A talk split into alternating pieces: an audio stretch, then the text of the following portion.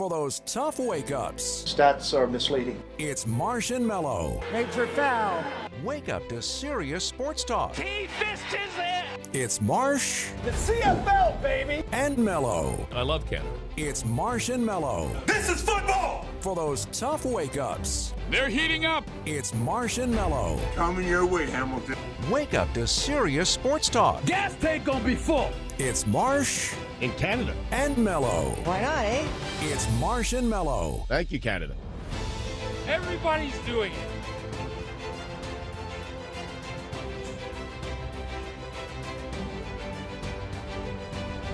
Sometimes you just gotta let the cinematic movie trailer music run, you know? Just gotta, Yeah. Just gotta get you hyped in the morning. Here we go. And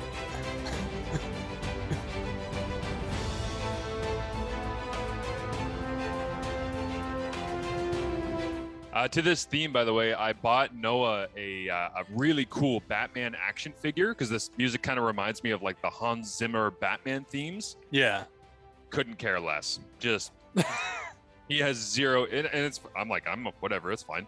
Uh, but he has absolutely zero interest in this Batman. fi- It's like this big jacked. It's got a cape. It's got, and he's like, you know what? I would rather play with this piece of string because that's that's actually more entertaining.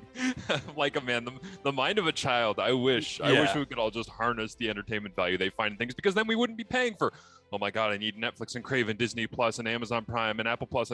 We wouldn't need any of those things. We would just be walking around with like a cardboard box. We'd be like, today's the greatest day ever. yeah. I think superheroes are done. Like the idea of superheroes. Mm, I think they're better and back and better than ever with Marvel. Like Yeah, the, but the way no- they're pumping out all those movies and people are just gobbling them up, even though they're trash. I don't think they're gobbling them up. I think they're doing Oh, bad. I was listening to a podcast this week and uh, they had Michael Rapaport on. And Michael Rapaport is a comedian, but also he's been in a lot of movies. Actually, he's in Kyle Mello's top 100 movie Ah, of all time. Number one, Men of Honor.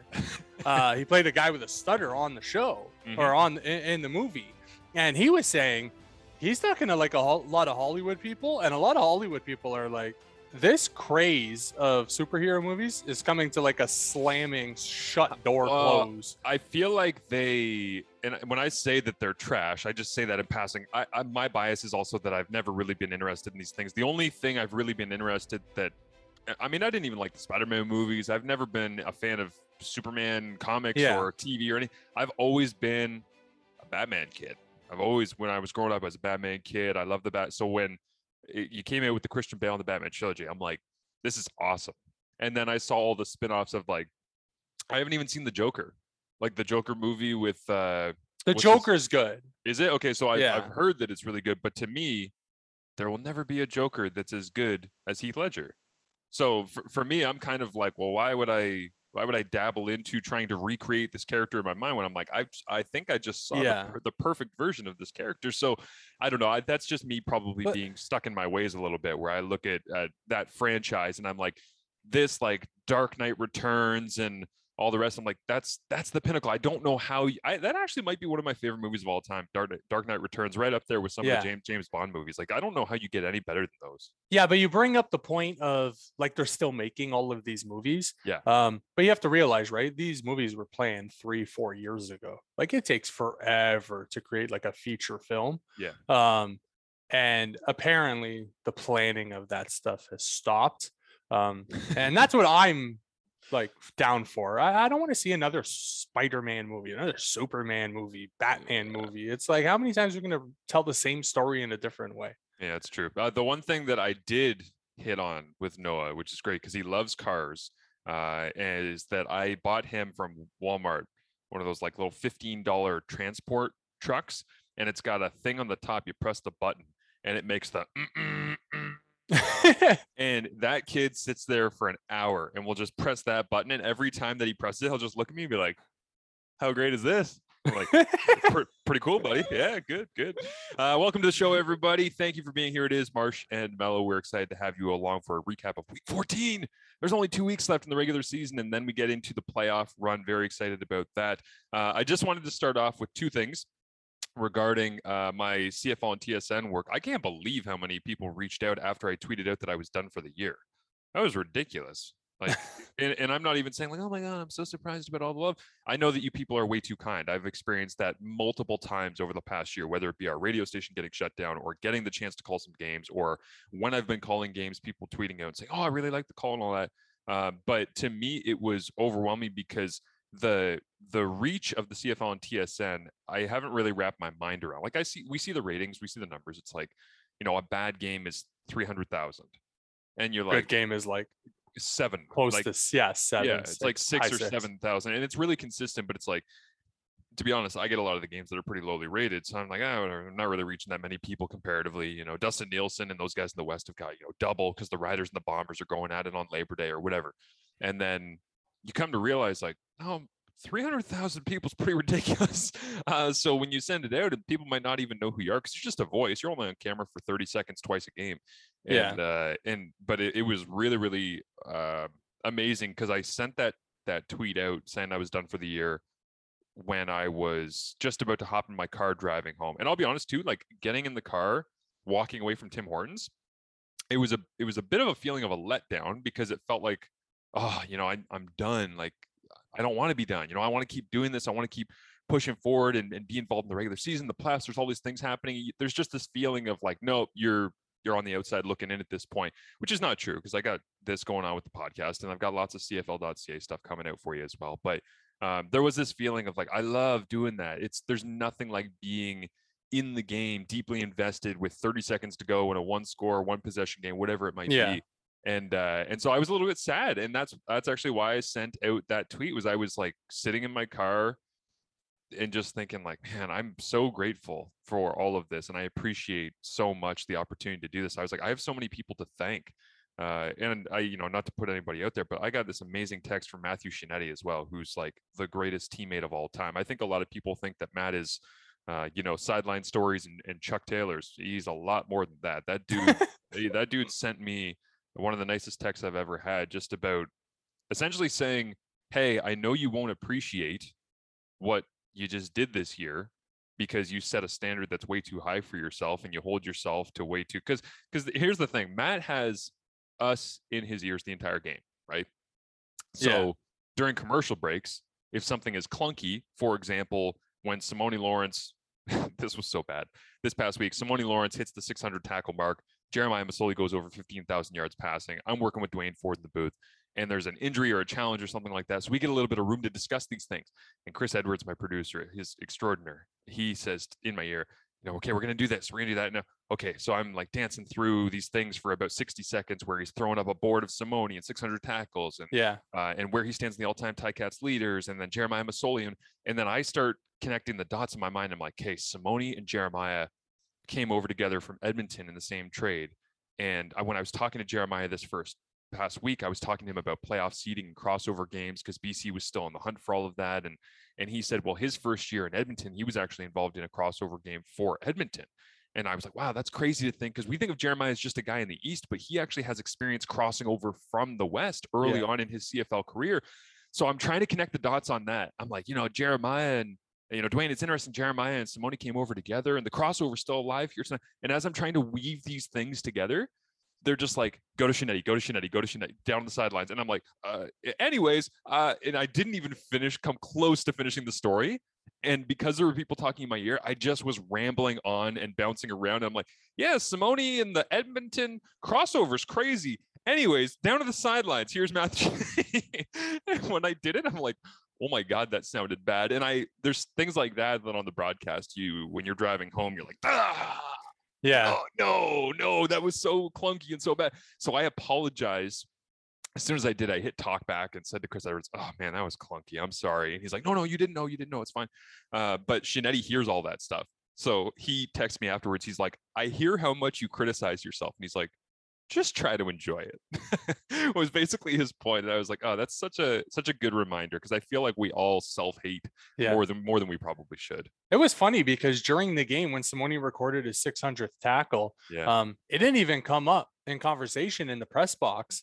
Um, and uh, PA announcer Brian um, in the press box, uh, he'll usually say if there's any milestone thing. Mhm. He actually pointed out Jeremiah had just passed the 15,000 uh, passing mark. And the only reason why I tweeted out that Simoni had just recorded a 600 tackle was because of the TV broadcast. I had the TV above me and I just saw 600. Hey, I was like, oh, so I tweeted it out. And uh, yeah, so uh, congratulations to Simoni Lawrence. Mhm. Um, only eight now behind Rob Hitchcock. Um, So, Rob Hitchcock was the special guest, as I'm sure you saw on the sidelines, because Scianitti was down there with Hitchcock, and, uh, but they didn't even tell me who it was. Or just like say special guest. I'm like, okay, sure. Um, yeah, so uh, Rob Hitchcock eight ahead. I would assume that Simoni catches him by the end of the season. Yeah. Um, two games left.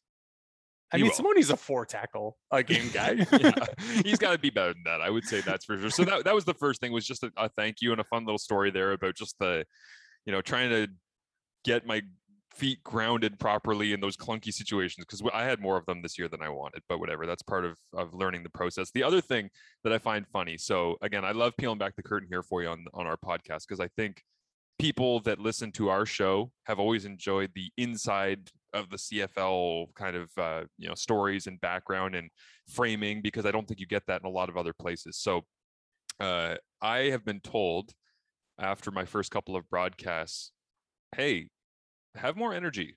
Like you need to you need to bring it a little bit more. And I'm like, okay, sure, yeah, I, I totally understand that. And how it was explained to me by a TSN higher up was uh, you want to inform people when to look up at the television because in the streaming age that we're in with people multitasking and trying to get dinner on and all the rest it's like you have to give them a reason to look up and if you don't give them a reason to look up then they're not going to experience the game the same way it's not going to be memorable and it said you know you got to find a way to bring that energy a little bit more so i'm like okay okay okay so the last couple of games i was really trying to kind of pump the gas a little bit and go out of my comfort zone even at times and try to bring it for you which naturally i am very excited about the game. It just doesn't always come out verbally because my mind is just constantly racing about what's going on in the game and how things are.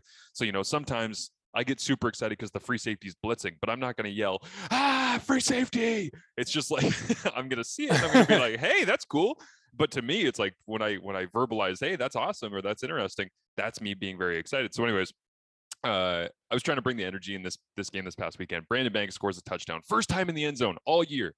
First time into the end zone. What was the last time Jeremiah hooked up for uh, was, hooked up with Brandon uh, Banks for a touchdown? it was Calgary. John Proberg is an incredible stats man. Aside from all the other people I gave credit, John Proberg handed me a note that said first touchdown since July of 2019. Because of course Jeremiah had the ACL tear, which means that it was pushed back even further than the last time that Speedy B scored in the East Final, which was the last time because he didn't score in the Grey Cup, and then he was injured in the Grey Cup in 2019, and then 2020 the pandemic. So um, so yeah, it was July of 2019 against Calgary. I believe at home uh, was the game where he got into the end zone from Jeremiah. But I brought the noise on that call. I was basically just screaming, like, I, and it wasn't Gus Johnson or anything crazy, but I was I was trying to push the limits to see where I could go, and I laughed so hard in the booth during the, the break after that because immediately I got tweets from people going, "Close your eyes." It's just a Ticats broadcast. and I was like, oh, there's no winning here because I'm like, either you don't bring enough energy and your bosses are like, hey, be more excited, or you do, or, or you do bring excitement, and the team that happens to be br- bringing the excitement into the game, because sure as hell wasn't BC, uh, is Hamilton, and people are like, ah, Homer.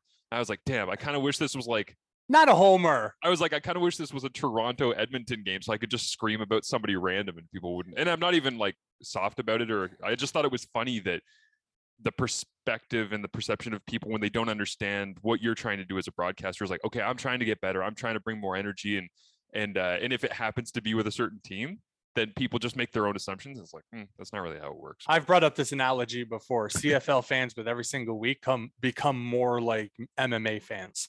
yeah. right? They don't like anything, right? Uh, Like CFL fans are like, uh, you know, some idiot on on Twitter this weekend was like, Taylor Cornelius, 338 yards. Oh, that was the Do you have anything good to say about Taylor Cornelius? I'm like, yes, he's a very good 0 6 quarterback. It's it's the only thing I can put. top two burner accounts. Okay, right now in the CFL. Wait, are- am I arguing with a burner account? Yes, yeah, you are. Uh, also, just don't. I I have a personal policy that I do not respond usually slash definitely not argue with people who don't put their own face or name on their account. this is true. It's just a rule I have. It's like because I don't know who you are. Wait, am, am I arguing with Brock Sunderland? Uh, no, I, I don't. I don't think it's Brock Sunderland, but I do think that the, I I know for a fact that there were a couple of years ago, um, there were a couple of burner accounts of executives in the CFL that were discovered, and I had people tell me about them. And uh, I'm not saying that these are them, but Amerifans and On Rough Riders. Uh, if anybody wants to look those up, you guys know too much about football to just be Joe Schmo Ah. drink, drinking beers on Fridays. And I understand that you you have negative opinions. That's fine. You're entitled to those.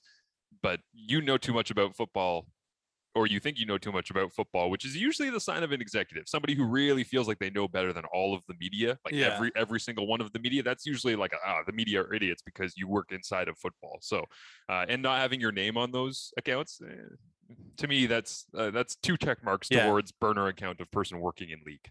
yeah, so I got into it on Twitter with Amerifan. Uh, the Rough Rider one, um, haven't got into him into it, you know, with him yet.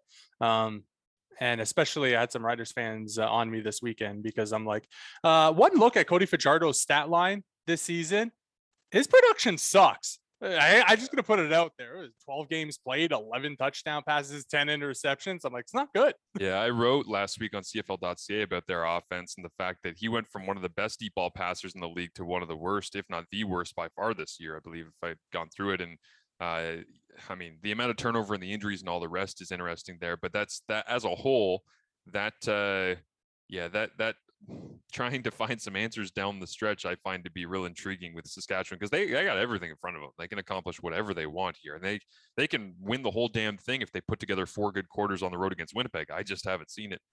I just I doubt whether or not it's going to Yeah. actually happen. So, uh, all right, let's get into some of the games of the weekend. As uh, we want to thank our friends, our soulmates, of course, from Fox 40. You can get back in the game with Fox 40. Visit fox40shop.com uh, to check out their coaching boards gear and much more. Use the code CFP15 at checkout. Get 15% off of your order. They are a huge, huge, huge part of supporting us here at Canadian Football Perspective. They help us bring you the game. So reach out to them and say thank you at Fox 40 International is where you can find them on Twitter. And of course, use that promo code again, CFP15 at checkout. Fox 40, that's 40shop.com is where you can go and get that. Uh, all right. So BC Hamilton, uh, we talked a little bit about Simone and being able to uh, get into the the record books with all that. Jeremiah ends up hitting that 15,000, which was pretty cool to be able to see.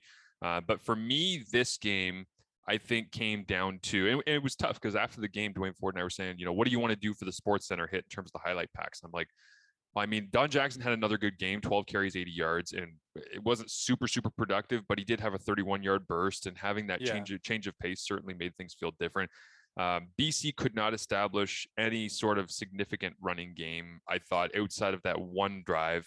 Uh, Tommy Condell did a nice job. I thought mixing and matching. A lot of fullbacks set in as they usually do in Hamilton. With I think 47% of the time was the number I had last week, where a fullback is on the field for Hamilton that leads the Canadian Football League.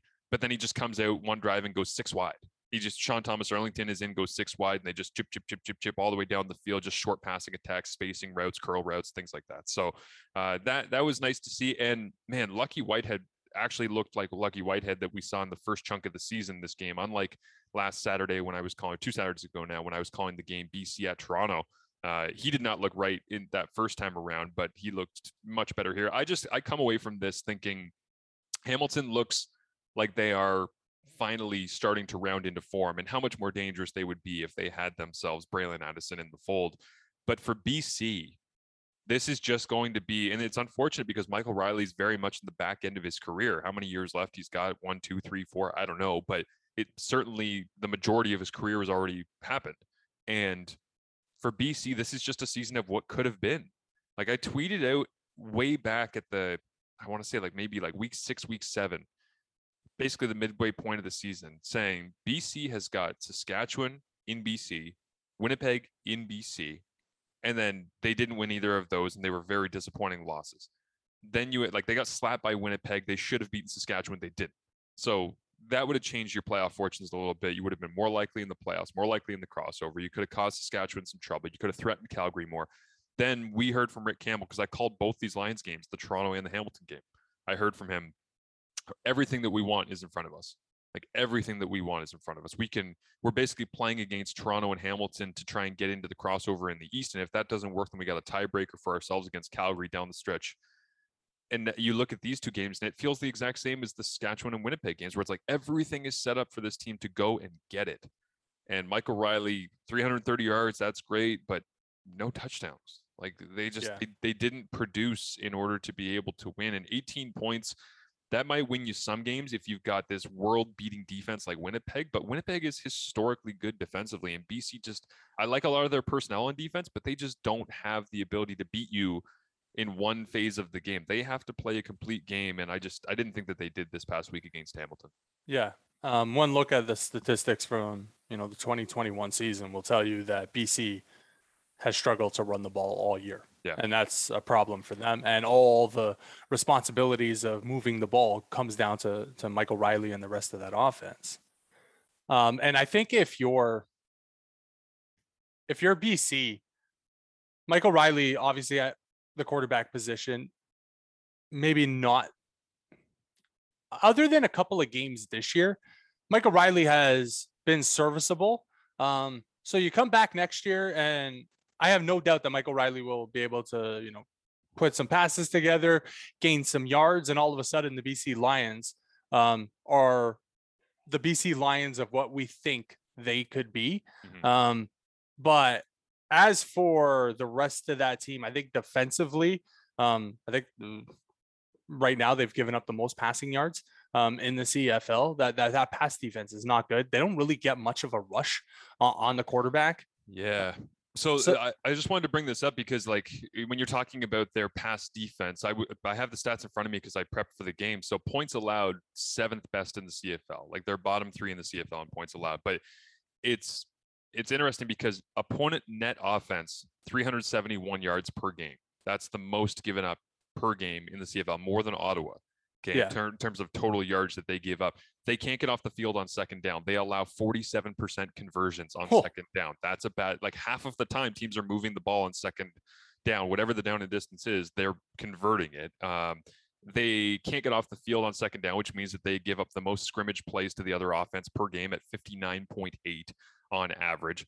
And then in terms of sacks, like 18 the entire year. And that's it. And and they've invested. When I talked to Rick Campbell about this, and I'm really thankful for the opportunity to to kind of get some background on these things from some of these coaches and players. But he said we've invested in young people that we think will help us down the line, like in the next evolution of the BC Lions. And part of that is the defensive line.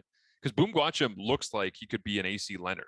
And like the eh, there's this new body type, by the way, that's evolving in the CFL and defensive lines. And I don't know if it's the Willie Jefferson effect or not, but Jamal Davis in Montreal, AC Leonard, and Obum Gwacham in BC, those dudes look different. Like they are, they're basketball players with muscles popping out of every inch of their body. It's just yeah. So Well, it's like Willie, right? Like Willie's a Exactly. beast. yeah, so they've they've invested in BC in some of these players, and I think that that might pay off down the stretch. But for this season, 18 sacks is not going to get it done because sacks are game-altering plays. And there's also been, I think I saw Dave Naylor had a stat last week that said there has been an uptick in sacks significantly from 2019, and part of that's offensive lines getting dinged up as the season goes on. Part of that's backup quarterbacks not getting the ball out quickly enough. Part of that's starting quarterbacks who are still mm-hmm. healthy, just not being in rhythm with certain receivers or whatever.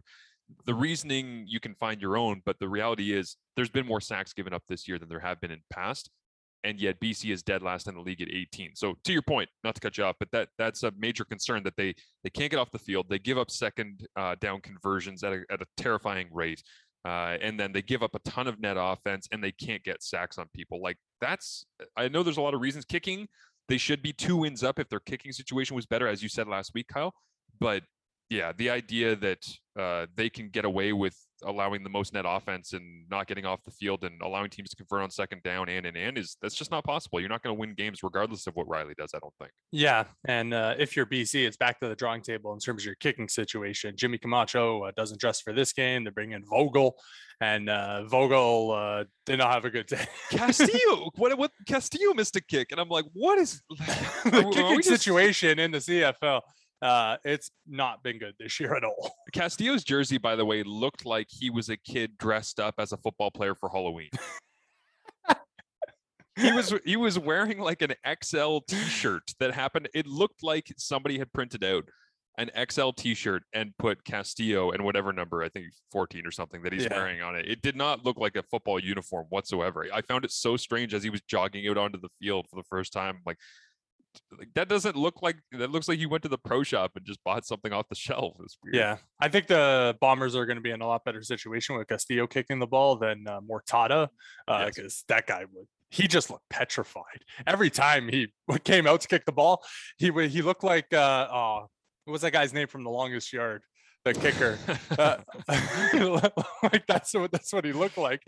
He's just like, uh, yeah, this is. Uh, he's not confident. Uh, this kick is not going to go well, and you could see it uh, in his body language. Yes, for sure. Uh, let's move on to the next game that we got for you here. It was Saskatchewan barely beating Edmonton 1917. The Elks, uh, in their first year as the Elks again, they end up going winless at home. That's how you do a rebrand, everybody. Change over your logo, except sometimes not because your new quarterback is still wearing the double E logo on the sidelines. Uh, call it fan appreciation night, and then uh, have not very many fans come out and then uh, lose the game. Uh, so that's basically how that one went for them. 21 to 35, to the point of that person who said, Do you guys have any appreciation for Taylor Cornelius?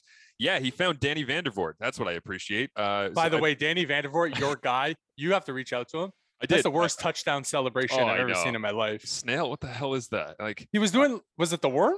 I don't know. I so I reached out to him and, and I I didn't want to dump on his parade, so I I just reached out and I said, "Holy bleep, dude!"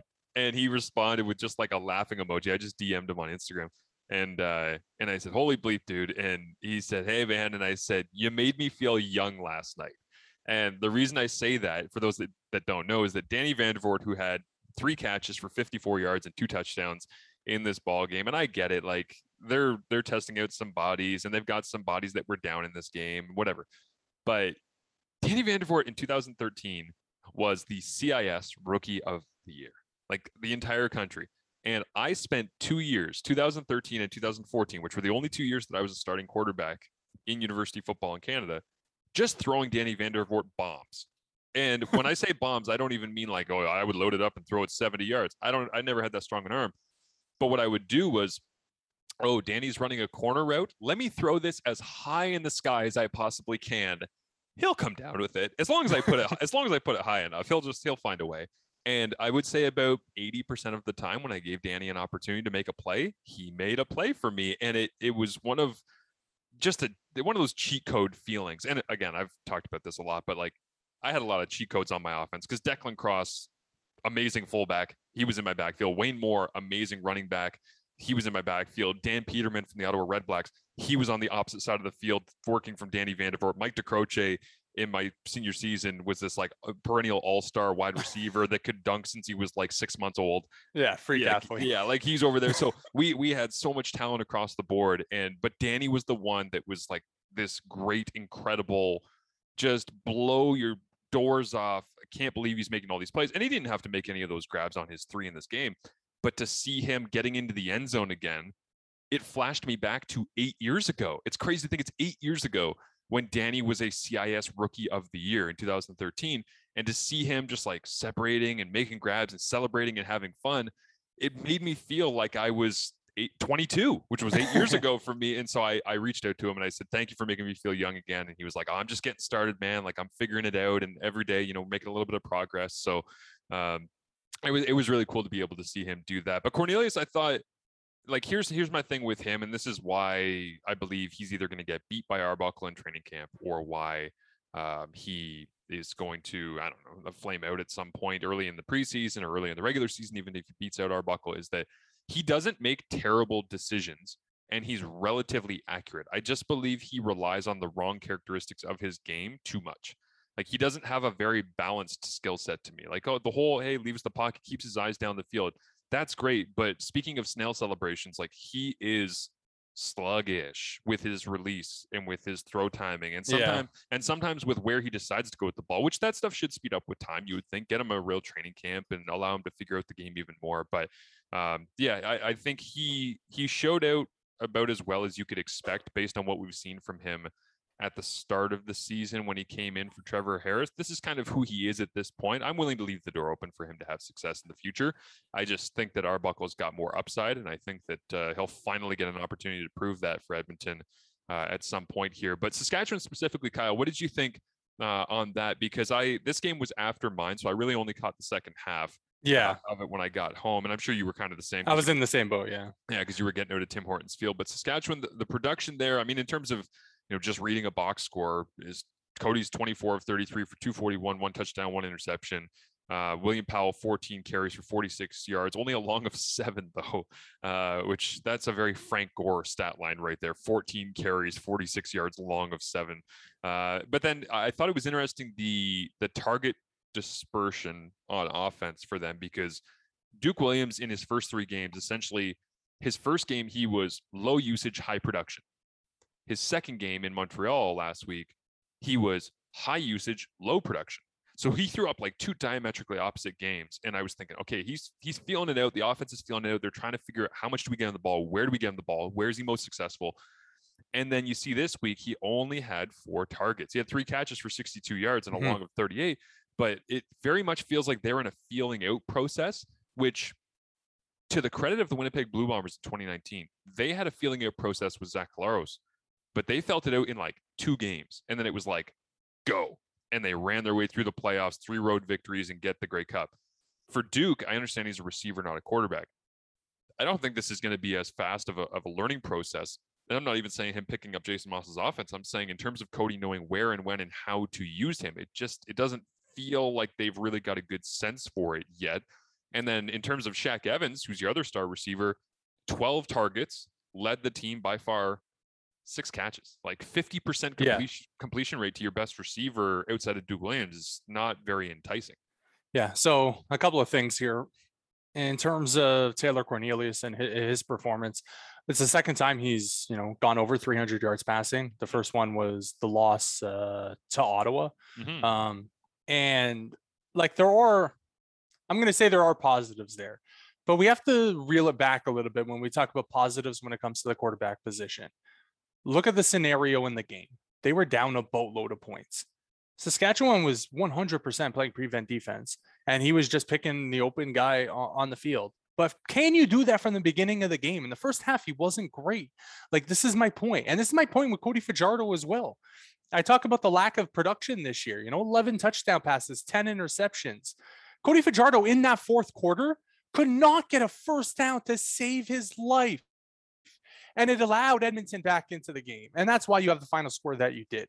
Um, eh, so I put it out on Twitter. I said, when are Riders fans going to realize the problem is the face of the franchise? I look at Cody Fajardo and I think he has all the skill set in the world to be a premier quarterback in this league, but it just doesn't happen. His ability to throw the ball, I question. And you know, I've talked about, especially early on this season when he was taking all those hits when he was trying to run the ball. I said he's going to have to learn that he can't run over everybody in this league. Like he has to get down and, and play another down and not be injured like he was in 2019 in that West final uh, uh, against Winnipeg. And now I'm thinking maybe that's the best offense that Cody Fajardo can put forward. Where it's like, oh, he's going to run and he's going to try to run people over, and that's the way he's going to move the sticks. Because consistently, when he's forced to throw the ball for first downs, it's not happening. Right. And if you're the Riders, that is a paralyzing position to be in because you've clearly handed him the reins of the franchise. I uh I I'm I have a hard time analyzing this because I, I don't think you have to choose a quarter to be most successful in. Like to Milt Stegall's point about a win is a win is a win for Toronto, which we'll get to in a moment. The idea But if you- Edmonton had half a clue, right, yeah. I'm sorry, course. and I, I'll question Jaime Elizondo all or uh, Yeah. Jaime Elizondo all day. If Edmonton had half a clue, Saskatchewan loses that game. Yeah, for sure. And it's an embarrassing loss based on where Edmonton has been throughout the year and on and on. He- Hell, if Arbuckle plays, do they win? Like uh, that's a legitimate question that you could have because of the impact that a quarterback can have on your overall success and productivity. But uh, for me, I have a hard time analyzing which quarter is most important to be successful in because I think who gives a damn? Whatever quarter you're most successful in doesn't matter as long as you win at the end of the game. But I do think, especially when you get to playoff football, starting well and ending well is hugely important Like especially in close games, and it, like let's be real about this: Saskatchewan Calgary West semifinal. If you do not start well, and Calgary does, and you are behind, and you have to try and throw your way in, and your running game gets taken away, and and it, if that snowball starts to go downhill and pick up steam, that's that's difficult. And in this game, as you're trying to crank it up and get set for the playoffs, first quarter drive chart for Cody Fajardo was interception on one play, then a punt after five plays where they went backwards one yard net, and then three plays where they went eight yards. Like that's how they started the game. Was three possessions in the first quarter, interception, punt, punt.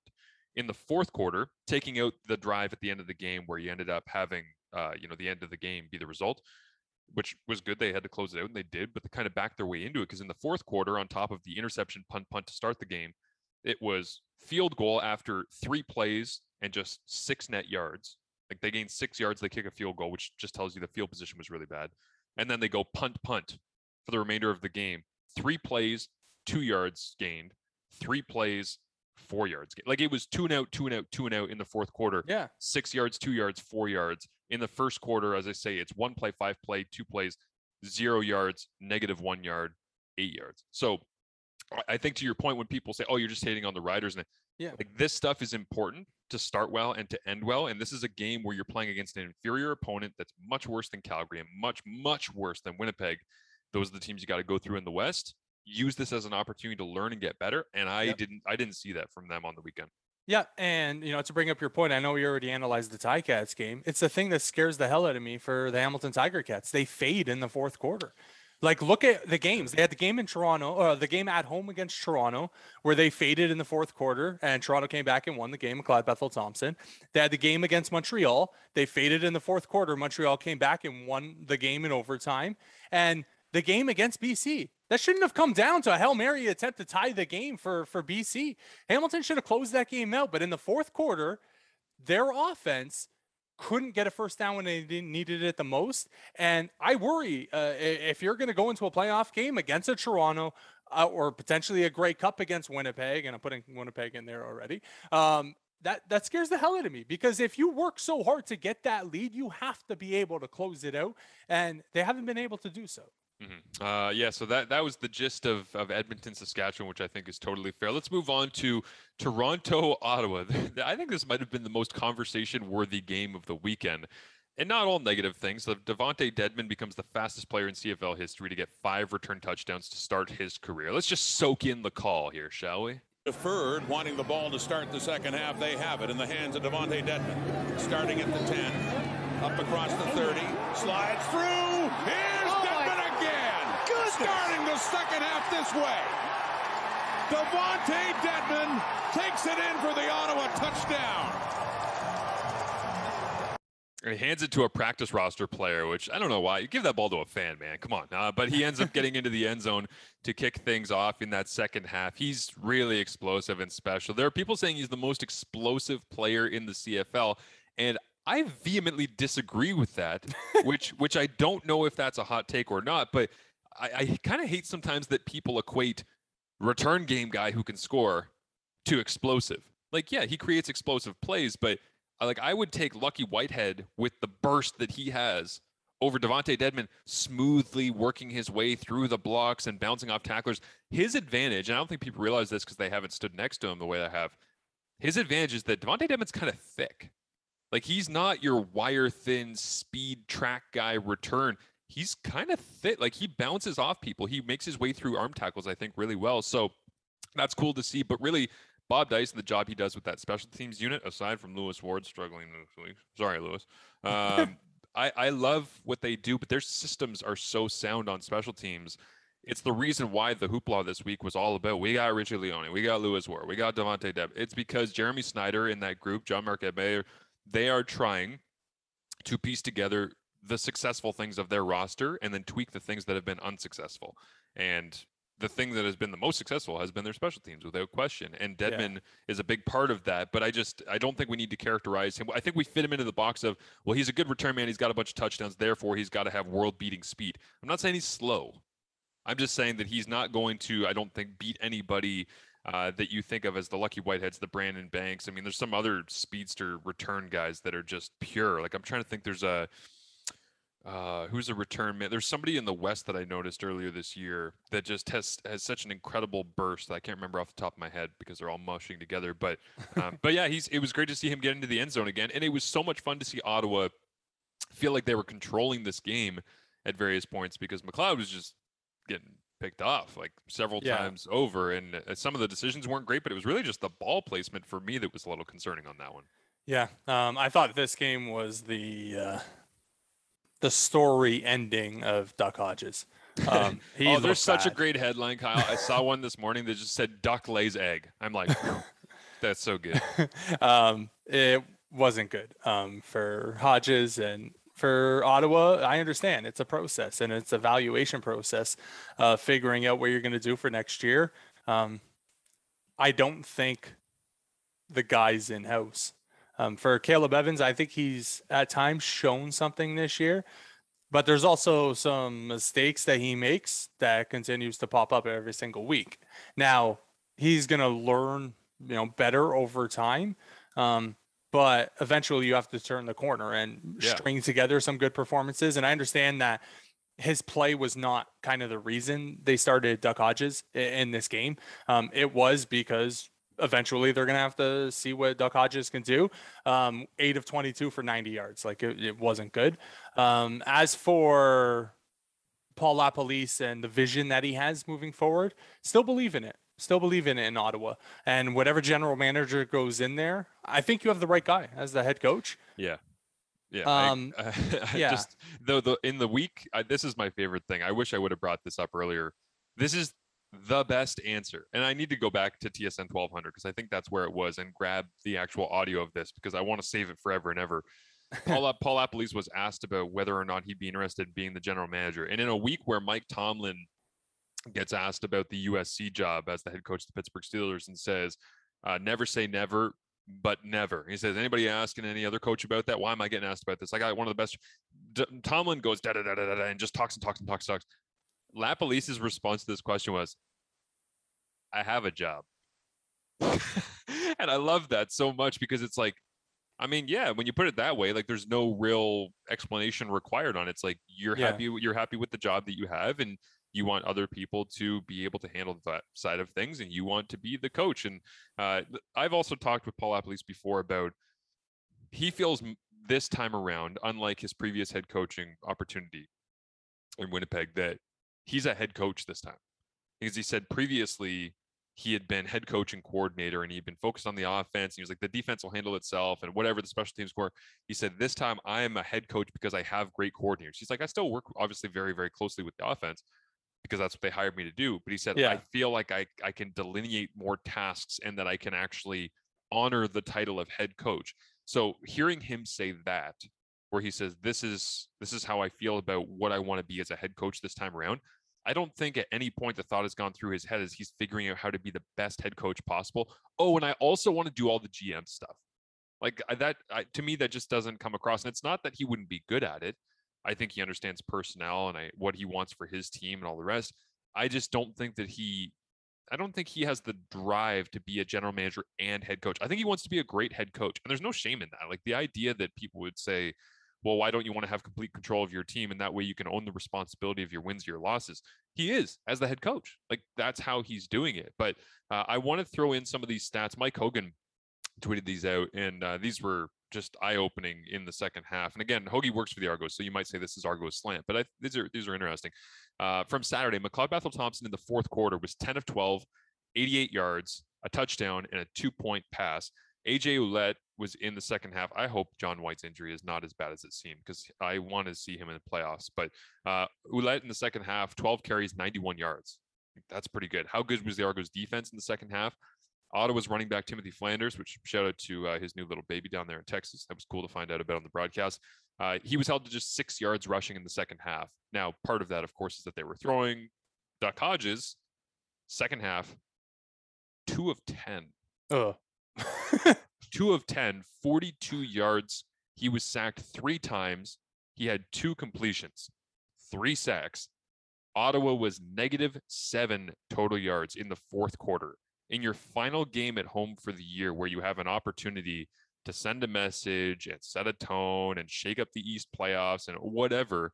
Ottawa's job was to play spoiler, and they had every opportunity to do so. And then in the fourth quarter, you go backwards seven yards. We're talking about Saskatchewan not finishing games very well. Ottawa is the king of that, Yeah. uh, especially in this game.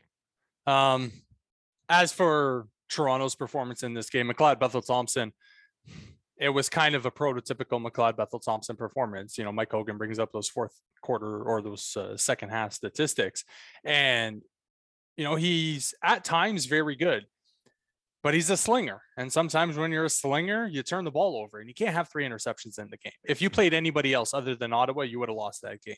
Um, and for a large part of that game, I thought the Argos were going to lose that football game to Duck Hodges, even though he didn't break the 100 passing mark. Um, 90 yards. 90 yards on 90. eight of 22 passing on 22 attempts. So it's not like a David Watford situation where he's throwing the ball nine times a game or 14 times a game. Um, that was know? fun. That was fun, by the way. I asked Orlando Steinauer about that uh, a couple weeks ago when I was doing the Ottawa Hamilton game. And I said, like, you know, the offense is taking a different shape with Masoli as it's taken with Dane. And he said, well, if you go back and you watch, he said it, it took a different shape with Watford as well because that's what was required of the quarterback at that Yeah. spot. I'm like, well, yeah, but I thought that was partially because of the rain. He's like, no, like that's the package we've built in for David Watford. I'm like, all right, Yeah. man, like that's cool. um, and now all focus turns to Friday night. Um, Oh, Ticats. Argos. Yes, let's let's dig into this. I'm excited about this. Yeah. Um, for Hamilton, uh, it's all to play for. Um, it really is. Um, I think Saskatchewan, that last game of the regular season, maybe for rhythm purposes, Cody Fajardo plays. Um, but there's a very good potential that the Riders are going to shore up um, second place in the West Division, and Yeah. that game will mean nothing to them.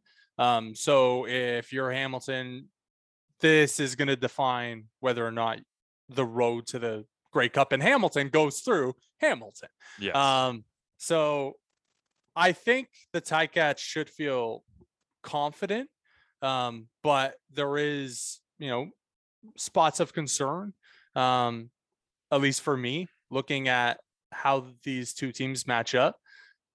The Ticats defense kind of you know predicates on their defensive line getting pressure um, on the quarterback. I think it's one thing Toronto has done well in the two wins over Hamilton, where they've slowed down the defensive line. Um, Labor Day, that didn't happen. The Ticats defensive line were all over McLeod Bethel Thompson. Um, then that second game of the season in Hamilton uh, between the two teams, like I said earlier, they faded in the fourth quarter. And that's another thing for me. McLeod Bethel Thompson, as he just showed against the Ottawa Red Blacks, and again, different level of competition, he got stronger as the game went along. Mhm. Can Hamilton do that as well? Remains to be seen. Um, by the way, I don't know if I should say this out loud because uh, the girlfriend is uh, working from uh, home Oh, today. shh, just say say it quietly. Shh. Friday night. Ticats Argos. Yeah. I have a wedding to go to. Oh, How do I get away to watch the game? no, A lot of bathroom breaks. Kyle. I have to go to the bathroom. No, you can't. You can't. You cannot go to that wedding. you can't, Kyle. This is. Let me say it very, very loudly for the people that are listening to the podcast. This is one of the biggest regular season games I know in the history of the Ticats Argos rivalry. You can't go to that wedding. Who's who's getting married? Who is it? Girlfriend's friend. Oh, that's not worth it. that's not worth it at all. You can't go to that. How well do how well do you know this friend? Pretty well. They'll forgive you. it's okay. um, it. I mean, it's massive. It's it's really. I and I hope I, I'm it's a huge game. yeah, it's it's gonna be such a big. The, the environment there is gonna be absolutely insane. I am so jealous that I can't go because I have some other work to do, unfortunately. So I'm not gonna be there either, and I'm not calling the game. Oh, I wish I was calling this game. That would be so much fun. Um, but yeah, it is. It's, I would have been down at BMO. But it's it's gonna be bonkers. It's it's gonna be just crazy, crazy, crazy. I uh if I can find a way to uh to slither my way into BMO on that night, I just want to be there. I don't I don't care if it's as a fan or as media or anything else. I just I want to find a way to get down there. So uh if anybody is going, I'm jealous of you. For the people that are thinking about going, go. Like it's gonna be fun. It's gonna be crazy, and you des- you deserve to go and enjoy. See, this is interesting too because I remember down the stretch, I believe it was week 21 in 2019, right, Kyle, where the Argos came into Hamilton to play the final game of the regular season because we saw Michael O'Connor play in that game, Dakota Prukop played in that game, and uh, and I remember you and I were on radio in Hamilton saying to people, "Hey, you need." Okay, you need to go enjoy these last couple of games at home because this team is so damn good in 2019 that you're going to end up getting the East final at your place. That's great. But because you're so good, you're actually costing yourself a playoff game because you're not going to host the East semi. And that means that if you're going to celebrate how good that 2019 team is, go enjoy the games at the back end of the regular season. Yeah. This is totally different because Toronto was so far out of it at that point, right down the stretch in, in 2019. Oh, Hamilton had the East locked up by Right. week They- 11. they were essentially Winnipeg. Like they were they were Yeah. Winnipeg is this year for the West. But the reason that I think this is so interesting is in 2019 we're saying go enjoy that team for their greatness, not because the game's going to be competitive, which is usually the selling point. Man, TSN, and I'm not saying this with any inside knowledge, but TSN and the CFL should market the holy hell out of this game as it's at BMO. This is a game that you can go watch a fight for the East between two rival teams. I and this is what kind of drives me crazy too. And I know Hamilton fans try to do this, but Hamilton has. What do you know? What the attendance was for the game this past Friday against BC? It was, Uh, it was uh, 21,000 right. something. So so it's usually over twenty thousand, even in COVID and all the rest. When it's not COVID or you know normal times, it's 25, 26. Sometimes it bounces up around Labor Day to 28, whatever. It, the Grey Cup is going to be, I don't know what the capacity is going to be, but it's probably going to be 30-ish if I were to guess. Um, and I'm looking at this game on Friday, and I'm like, everybody in Toronto who loves football should be going to this game. Like, I don't care if you love the NFL, the CFL, collegiate football, Pee Wee. I don't give a damn. It's going to be a great football game, and it's it's available for you at a very very good price. And there's a lot on the line in this one.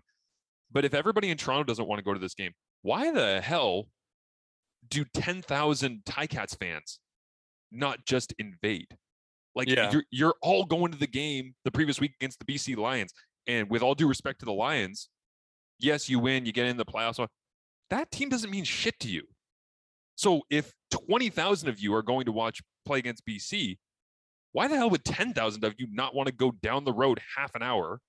I know it's an hour sometimes, go train traffic, Yeah. whatever. But like, I, I just, I'm fascinated by the idea that in collegiate football, and even sometimes in the NFL, like when a team is not that far away, like Cincinnati and Cleveland, you see play, or like, uh, you know, Buffalo sometimes when they play against Cleveland or against the Jets or whatever. Or in Tennessee. Yeah, that too. Yeah, Um, and in Jacksonville, strangely, I don't- is there like a direct flight from Buffalo to Jacksonville? Very weird. probably. Uh, uh, yeah, two mid-major uh, airport markets, but yeah. that there's certain fan bases that travel so well, and it's so easy. Like if you're Hamilton, you can treat Toronto as a home game because it's so damn close. It's like when you see North Carolina play against Duke, right? Tobacco Road and, and Chapel Hill and Raleigh and all this. You don't really, I mean, you know, Cameron Crazies at, at Cameron Indoor, you're going to end up having a lot of those Duke fans and the students on the floor. But UNC and Duke is so close that it feels like that could be any team's home game, depending on uh, you know how clo- how good the rivalry is and how good those teams are. This should be that. It's always intrigued me why this is not that for every Hamilton uh, game that is just down the street. So uh, I, I hope that happens. I hope that there's a ton of, and I'm not even saying like, you know, hey, invade BMO and uh, you know, go Ticats and all this. It's for the for the sake of the CFL, the interest level. This is a great opportunity to market Yeah. this and hit an absolute home run. And if you're a Ticats fan, and or you know a Ticats fan, you're listening this or whatever, like go to that game, man. That's going to be so much fun. And I don't know why people would not say, you know, Friday night BMO. That's it's, it's going to be a party. I just I don't know. I, I feel like I'm on my soapbox in this one, so I'll get off. But I just I think Yeah. that's that's a great opportunity to enjoy a great game. I think we gave the Ticats perspective on this. As for the Argos, they don't have to go on the road at all for No. the rest of the season Yeah. um, because they're at home to Hamilton. Then the following Tuesday, it's a quick turnaround for them. Uh, they play Edmonton, um, and then either they're going to Hamilton. And again, there's a still a potential that Montreal could leapfrog uh, some teams. I don't think Montreal can leapfrog Toronto um, at this point. Um, but if you're the Argos, you're playing for you know first place as well. Um, here and you get a you know a winnable game that last game of the regular season i think hamilton if saskatchewan shows up for a, a fight um, hamilton's gonna be in tough um, i don't think that's the case for toronto because edmonton let's be honest at this point they just want to get to the end of the season and you know because this year has just not been good for them Uh, there's two weeks in the regular season left, and I I had to reacquaint myself with what the schedule is for Edmonton. I don't know if people realize how this is going to shake out for them. Saturday in Saskatchewan, Tuesday in Toronto, Saturday in Saskatchewan, Tuesday in Toronto. Okay, is how that's going to go. And then uh, they're going to end up playing. Uh, uh, what's their last game? I think it's. bc Is it BC? Okay. friday night Yeah. So Saturday, that's a lot of games Saturday, Tuesday, Friday, and like that's a busy Raptors or Leafs schedule, yeah let alone a football team. By the way, is that going to be the lowest rated game in the CFL season? Edmonton, BC, the last a 10:30 kickoff. oh my god, do I have to watch that? I don't know, but it's a I've- 10:30 kickoff. Nobody in the East is going to watch that game. Those two teams are out of it. I've watched every single CFL game this year, most of them like three times through through work and prep for other things, but. I might, I might raise the white flag on that one. I might. I'm not writing an article for that game for CFPerspective.com. yeah, I think at that point it's it's okay to shut it down and start looking at the playoffs. I think that's uh, that's fair. But yeah, November Oh, 9th. actually, that game could be a Nathan Rourke game. Oh, that's the way they're gonna hook us, aren't they? I think so. Damn it. Dakota Prukop against Nathan Rourke. That's so good. Uh, let's look at the last game that we had on the docket for you here in week number 14. Montreal did a hell of a job hanging around, which, by the way, Trevor Harris, I did not realize that we were on Instagram commenting uh, levels of friendship. Uh, but apparently we are because I sent out a note Oh, uh, on Instagram saying that I was done calling games for the CFL season, and he reached out and commented uh, something very nice, and I was like, and it was the morning of his game. I'm like, ah, Trevor, just sitting around in the hotel in Winnipeg, commenting on Instagram. Cool. Uh, so he ends up going 14 of 25, 177, two touchdowns, two interceptions. Those two interceptions are in the fourth quarter. Uh, I'm not going to say they end up costing them the game, but they certainly didn't help down the stretch. One of them looked like just miscommunication, as though he doesn't really understand the the I don't want to say the playbook, but the route tendencies of some of his receivers at this point, which you can totally understand. Um, Collaros in control of the offense again, mixing and matching with the running game. Bombers kind of do what they do. I mean, there's not a lot to take away from this, I don't think, other than Montreal looked really competitive, did a very good job of being able to create opportunities for themselves defensively, um, get a couple of turnovers here and there. And uh, th- I think my biggest takeaway from this game as a whole is that Montreal, if Trevor can figure out just a little bit more how to operate inside that offense and try to stay aggressive and not just settle, they are dangerous. And this goes back to Davis Sanchez and what he had to say after the Toronto Ottawa game on Saturday, which was Toronto might be first in the in the East, but they are not the most dangerous team in the East when they play like that. And Montreal could beat Toronto in any situation, East, Yeah. semi East final, if they play uh, just a, a slight slightly bit better than they did in this game. Uh, I'll just throw this out there as well in terms of score differential. I know that we all know. I, I'll actually pull this up on CFL.ca to make sure that I get these uh, numbers correct. But when Toronto wins, they win close games. When Toronto loses, they lose big. And what that what that has created is that you have a team that's five and zero at home, that's eight and four on the year, and a team that is negative twenty two in point differential. Despite sitting at the top of the East Division, they are negative 22. For perspective, Hamilton is plus 66 in point differential, despite the fact that they are second in the division. Montreal is third in the division. They are plus 28 in point differential. The only team with a worse point differential in the CFL, predictably at this point, is Edmonton and Ottawa. And what I actually did was thinking about this. I go, well, let me take because I, when I track games, I track what the score of the game is on every snap that's taken in the Yep. game. And I went back and I I just took the cumu- cumulative, easy for me to say, Jim Taddy. Uh, Early in the morning. yeah, I take the cumulative uh, total of all the snaps taken on the year. So through week 13, because I haven't been able to track through week 14 until yet, Toronto's offense has taken 708 snaps. Okay, 708 snaps offensively. the collective plus minus of scoring negative 2089 points. now I know that seems like a ridiculous number and it's just exacerbating what you already have from Yeah. that from the plus minus That's crazy. negative at first but they have spent the year collectively trailing by 2000 points and I, I was thinking okay well let me look for some again canadian football perspective let me look for some perspective on this so i went to winnipeg right because dominant played very well throughout the year their Yeah. cumulative plus minus is plus 2451 points so there's a 4400 and some odd a point difference in terms of how you have played the game trailing or leading throughout the year Yeah. uh, between these two teams, which again, I know those numbers are completely useless, but I was just monkeying around with them and thinking, wow, that's kind of fun. Yeah. So just a couple of things here. One, uh, just for a second here, back to that Toronto Hamilton uh, Yes, matchup. yeah. So right now, Toronto has the season series on Hamilton. Um, if Hamilton wins, it would be even 2 2. It comes down to the second tiebreaker, which is points. Um, point differential in the games that you've played against each other. Ticats beat the Argos by 13, I think, on Labor Day. 32 19, I think was the score. The Argos have two one point victories. So that's why Hamilton, if they win, they would get the season series uh, on Toronto and leapfrog them and go into first place.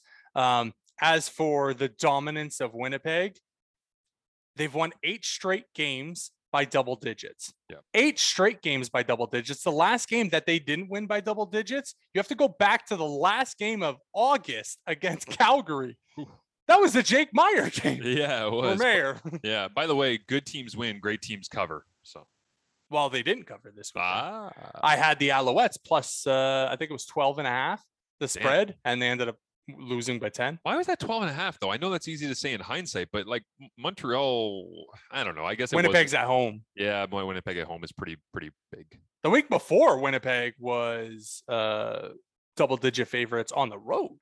So this time Wow. they returned home and again, you get what that is. You get Like- what you get. yeah, like you know, Winnipeg double digit, you know, favorites, and what do they do? They go out and hammer BC 45 nothing. And it's like, well, yeah, that's that's that's why they were favored. But you can't raise that number up so high where it's like, okay, the uh Winnipeg Blue Bombers are you know 32 point favorites. This isn't college football. Yeah, Some yeah. situations this should be. Yep, yeah, it's true. Absolutely. Uh, so that is uh, Montreal, Winnipeg for you. Anything else that you want to throw in there on on where Montreal looks like they are trending? Are you with me that they they feel like they could beat anybody in the East, but they need a little bit more? Like, Yeah. I, I just I don't get the sense that the way that they are right now could win the East and get to a Grey Cup. I feel like they have the potential to do so, but I just don't know if Trevor is going to find that next gear or because you're already driving William Stanback Yeah. full throttle. Like that guy is the engine that drives everything forward. I don't know if there's much more there for you to gain ground with Stanback. I think it has to be at quarterback. Look, if Montreal you break down personnel, they have the playmakers to I think beat anybody in the East Division or anybody in the CFL not named Winnipeg. Um, you know, Quan Bray, Cunningham, like they Wieneke, like they have guys that can make plays, especially downfield. You know, we talked about Cody Fajardo getting some sort of chemistry with, you know, Duke Williams. It's the same question in Montreal, mm, you know, except it's the other way around. You have a quarterback trying to get some chemistry with the rest of his team. Mhm. And when you hand the ball off to William Stanback, you know, usually good things are going to happen. But I always say this can you rely on a run game to win you everything? I don't think you can, right? Winnipeg in 2019 might be the unicorn in that, that they were able to figure out with Andrew Harris, you know, running the football, but they did a lot of creative things when it came to play calling um, that were able to get them over the top. In Montreal, Trevor Harris is going to have to be better and make more plays for Montreal to be successful in the playoffs. Um, as for you know his mistakes in this game, I think Trevor Harris still gives you a chance to win, but I wonder if Vernon Adams Jr. him getting hurt um, left a different dynamic of playmaking ability because I think he has a different you know set of playmaking ability capabilities in terms of Mhm. you know running the football also slinging the ball downfield and being that type of slinger because i think montreal if, if and, maybe Trevor Harris is going to have to, you know, realize this too. Khari Jones will probably have to turn back the clock a little bit, and whatever they're doing in the passing game with Vernon Adams Jr., um, they're going to have to bring that back in a situation where maybe William Stanback is not running for over 100 yards. He has, you know, 60, 70 rushing yards. And you're like, we need chunk plays. And if we need chunk plays, can Trevor Harris be that guy for us? I don't know if he can at this point in his career. It doesn't feel like it right No. now. And I, again, I'm forever the optimist on a lot of people in this league. I've been accused of that of Caleb Evans this year, which has been accurate. I've just been asking, give him time, give him time. Cody Fajardo with the deep ball. I'm saying, give him time, let him figure it out, give him a piece. Okay, he's got Duke Williams, give Duke Williams time. At some point, time is going to run out on this thing. And Montreal, you're right, they cannot, they cannot beat Hamilton and Toronto unless they get a little bit better quarterback play. And I'm not even saying better as in completion percentage or effectiveness. I'm saying you have to to seize the moment and make plays. Like Zach Collaros and the Winnipeg Blue Bombers offense, they have pretty good second down and distance to work with, but I think they lead the league in shot plays, like 31 plays of 30 yards or more and through the Yeah. air. And when I think of Zach Collaros, I don't think of well, he's throwing it all over the place like Michael Reilly. He's constantly just chucking it. He picks his spots, but the thing about Zach and that Bombers offense, they're so effective when they decide to take their shots. And for Montreal, it's like you don't you don't need to be anything other than effective when you decide to take your shots Yeah. because that's what Winnipeg is based off of. And Montreal can do the same thing as Winnipeg with Andrew Harris, run the ball, control the clock, time of possession. Like to me, this was almost the Spider-Man meme. Uh, you know, mirror images of each other saying, "We want to run the ball, we want to be physical on defense, we want to create turnovers, and we want to take shot plays with our offense." Difference being when Zach does that, turns into touchdowns. When Montreal does that, turns into incompletions. Yeah. And, and I think that was probably the difference in this game. And, and sometimes not even incompletion. Sometimes it was the two interceptions in the fourth quarter. Yeah, I know we have to wrap things up here, but I've been talking probably since week five after the Bombers really showed that, oh, this team's dominant this year Mhm. and they're going to, you know, potentially win everything again. Um, I said, if that defense continues to play the way that they are and they have, Willie Jefferson, Jackson Jeffcoat, Adam Bighill, do they cancel each other out for MOP? Um, I have a hard time deciphering who's going to win the MOP. Right. You know, of those three guys on the defense. And I said, if Zach can create enough of a gap between him and the rest of the quarterbacks in the CFL, I think he wins the MOP. Well, I think Zach Collaros is your 2021 MOP simply based on there's no quarterback that can hold a candle now to his statistics. Like Yeah. there's none. The only one that was kind of able to do so was Vernon Adams Jr. or yeah, it was Vernon Adams Jr. and he went down with the injury. And at times early on in the season, maybe to the midway point, was the BC Lions and Michael Reilly. Um, but you're not going to give an MOP to a guy who missed the playoffs, Yeah. right? So I think Zach Collaros is your MOP this season. Yeah, I was big on should Bighill be involved, or can, you know, how can you look at this the defense and uh, could they find their way into the conversation? And I, wouldn't be surprised if it's um, Zach Collaros against William Stanback for yeah, MOPs. Yeah, so- yeah. Honestly, that, I think that you're Yeah. spot on with that. And I also, I was. I was trying to find ways because I just don't want to give it to the quarterback who's winning the most games. So I was really trying to punch holes in the Zach Yard argument for a large chunk of the year, and I think that ship has sailed for me as well. I like down the stretch here. I've just I'm the same as you. Where I go, he should be the front runner. He's he's done enough. He's been healthy. He's done a really really good job with that team, and uh, and I think that he does deserve it. And it's let's be honest about this too. Zach's been around for a while now, and 2019 Grey Cup is probably the pinnacle of his career, unless they go back to back this year. Yeah. But adding an MOP at this point in his career, where he's got a young daughter and a new family and all that, that like that's going to mean a lot to him. And and I'm happy for the person because think about what Zach has been through in terms of the frustration of getting bounced from Hamilton because they're failing and he's viewed as part of the problem. So he goes to Saskatchewan, then he gets dinged in Saskatchewan. He's battling back and forth for the opportunity to play in Saskatchewan. Then he does get the opportunity in Saskatchewan. Then he gets dinged by Simoni. Then he's out for the year. Then he gets moved to Toronto. Then he's the last five years for Zach Laros have been pretty crazy, and I'm sure that that's taken a toll on him. So to see him stand alone atop the mountain of CFL marquee players with an opportunity to go back to back is pretty damn cool. Yeah, um, definitely cool for for Zach, and you know he's a good guy, and you know he showed that in his time in Hamilton. I remember uh, early days of Martian Mello, or it wasn't even Martian Mello. Uh, it was I think before we got our show. Um, he was sitting in in studio with you Yeah. um, as I was a producer when uh, he was uh, overcoming his ACL injury, and you know, during the day at Ticats training camp because Zach wasn't going to be ready anytime soon. And it was like, yeah, Zach doesn't really need to be in meetings. so he just came to hang out with us for a little bit. Yeah, absolutely. I uh, I I do remember asking him about Johnny Manziel as well because at that point Johnny was on the Ticats negotiation list, yeah. and Zach was like, "Bring him to Hamilton. I don't care. I'll just beat him out." Like he, wa- he was so confident in his own abilities, and I remember being like mind blown. Like, what? How could you ever think that you're that much better? But he knew. Like, and this is the thing about Zach. He knew. He understood.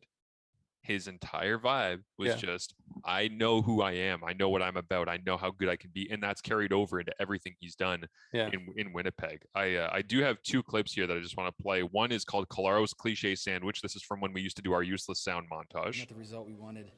Uh, we had to clean a lot up. Um, it starts with me. There you go. Just a cliche sandwich. Just uh, starts with me. We've got a lot of things to clean up. And the other is remember when we were on the trade deadline, Kyle, and we were trying to report the Collaros trade uh, out of Toronto or out of Saskatchewan, whatever it was first, and we decided to recklessly just just say that it was going to happen and then hope that it was going to happen. Uh, I think I have that clip for you. I am reporting exclusively that Zach Collaros has been traded to the Winnipeg Blue Bombers.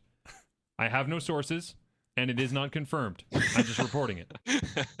uh, that is reckless speculation at its finest, but hey, it was Yeah. right, and I, I didn't get credit for it. I was pissed the next. That was the whole bit we did on radio. Was I'm just gonna say this, and if it's right, I'm gonna complain about not getting the credit for it. Okay. Side note to end the show. Yes. Um, I know we have to wrap up. To all those CFL fans that think bad officiating only exists in the CFL, and I'm not saying bad officiating solely exists in the CFL. You know, Dave Foxcroft did the did the the game uh, between uh, you know Hamilton and BC over the weekend. He, I think, is the best official, and that crew. Or and I know they don't have crews, you know, necessarily Right. in the CFL. Um, but Foxcroft, I think, is hands down the best mm, official we have in the CFL. But anybody that thinks bad officiating only exists in the CFL, watch that Buffalo Bills Jaguars game. First off, both teams were crap. The Bills were super bad in that game. Yep. Um, the officials in that game, they should have came out in the second half with literally different jerseys on, like and have clown noses on. Like it was a disaster. That first half, Marsh, they called an illegal shift on a kicker. Hmm. They got the number wrong. Okay, it happens. You get the number wrong.